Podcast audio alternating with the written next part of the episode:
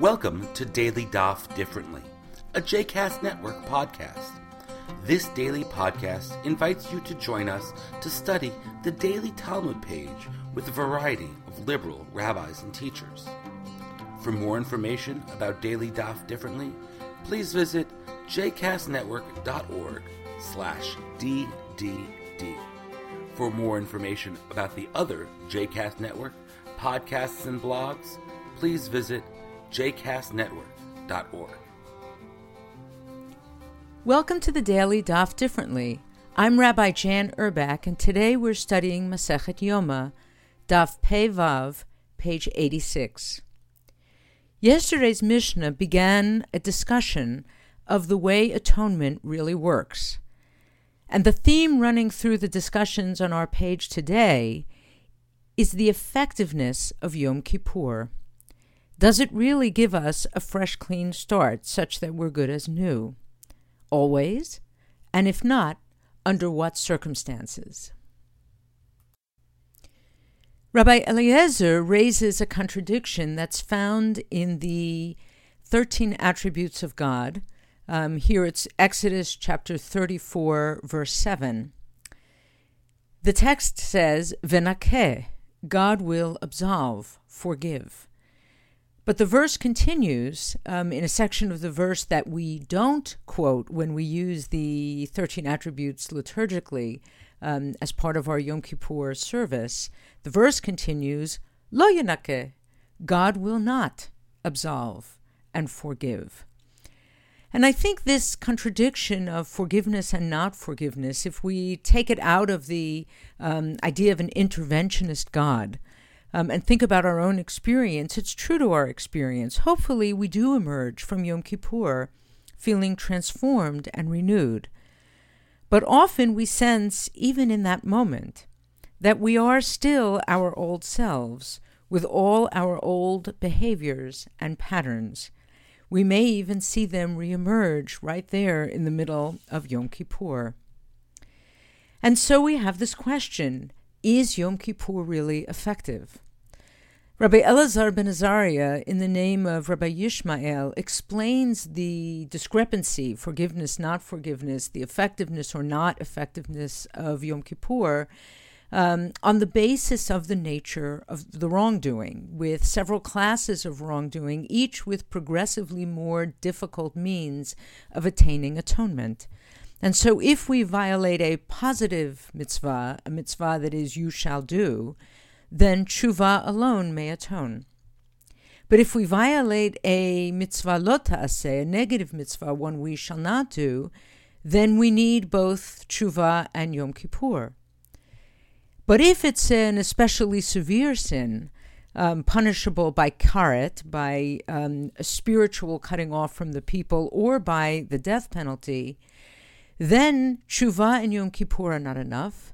Tshuva and Yom Kippur and suffering are necessary to fully atone. And if, lastly, what we've done is a chilul Hashem, a violation, a, a desecration of God's name, which the Talmud here in this on this daf interprets actually quite broadly. Um, then we need both tshuva and Yom Kippur, and also on top of that suffering to atone. And even then, atonement is suspended and comes only with the person's death. So that's one way of thinking about it. Alternatively, per Rabbi Chama Bar Chanina, the Gemara offers us a different way, and that is that the distinction as to whether Yom Kippur is fully effective depends not so much on the nature of the wrongdoing, but on the nature or the origin of our tshuva, our repentance.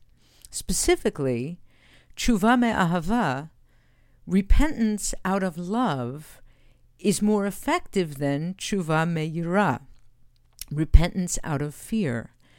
Where we do our tshuva out of a fear of punishment, whether we think of that as imposed by an interventionist God or just as the natural consequences of our actions, then it's more likely that our wrongdoing will leave a kind of scar in the soul.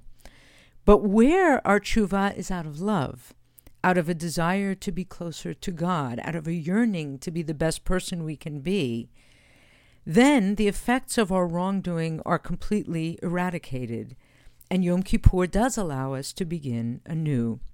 Perhaps because in that case, our inner work is much deeper. The Talmud then goes on to wax poetic about the great power of tshuva, of repentance, which, according to the Gemara on our has the potential to bring redemption, to transform wrongdoing into merits, maybe because we've, when we um, repent for what we've done wrong, we actually learn, and um, we end up in a stronger, uh, more insightful, healthier place than we were before. Um, tshuva has the power to lengthen a person's life, and an individual's tshuva can even gain forgiveness for the whole world.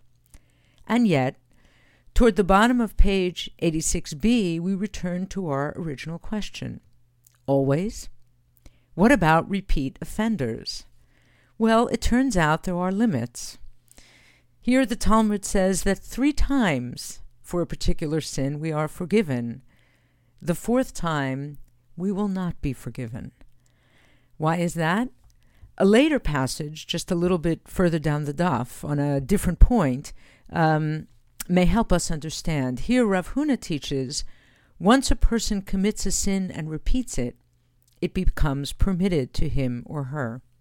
In other words, perhaps the issue isn't that God runs out of patience with us after three times but that when we allow our bad behavior and ways of being to become a pattern, when they become habitual, eventually we stop seeing that behavior as wrong, and we won't do tshuva, we won't change, and therefore we won't be worthy of forgiveness. The final piece of today's daf I want to mention is a baraita in the middle of the long lines at the bottom of 86b, which asks the question if we confess to certain sins on this Yom Kippur, do we confess them again next Yom Kippur? The rabbis for the Baraita say no. Unless one repeats them again, one shouldn't confess them again. To do so would be like the verse in Proverbs, quote, like a dog that returns to its vomit, so is a fool who repeats his foolishness. And this makes sense. We're not supposed to dwell endlessly on wrongdoing. It's not healthy, it's not helpful. Um, Yom Kippur allows us the opportunity to confess, to let it go, and move on. But Rabbi Eliezer ben Yaakov says otherwise. He says we should confess again, and one who does so is in fact praiseworthy. He quotes Psalm 51 For I recognize my transgression, and my sin is before me always. And here we come to another, a deeper understanding of tshuva. If we really do tshuva, if our confession is deep and real, then hopefully we are transformed by that. We're not only forgiven for the particular sin, but we are changed. And we recognize our wrongdoing in a deeper way. I certainly have had this experience myself where I thought that I understood what I had done and only after the process of atoning in Yom Kippur and going through another year as a person who's been changed do I realize that when I confessed the year before, I had no idea the depth of what I had done, and now I understand it differently, and I need to confess again. Thanks for learning today's daf with me. We'll pick up here tomorrow. I hope you've enjoyed today's episode of Daily Daf Differently, and that you'll join us again tomorrow for a new page. The music at the open and close of this episode is Ufros from the Epichorus album One Bead, available on Bandcamp, iTunes, and Spotify.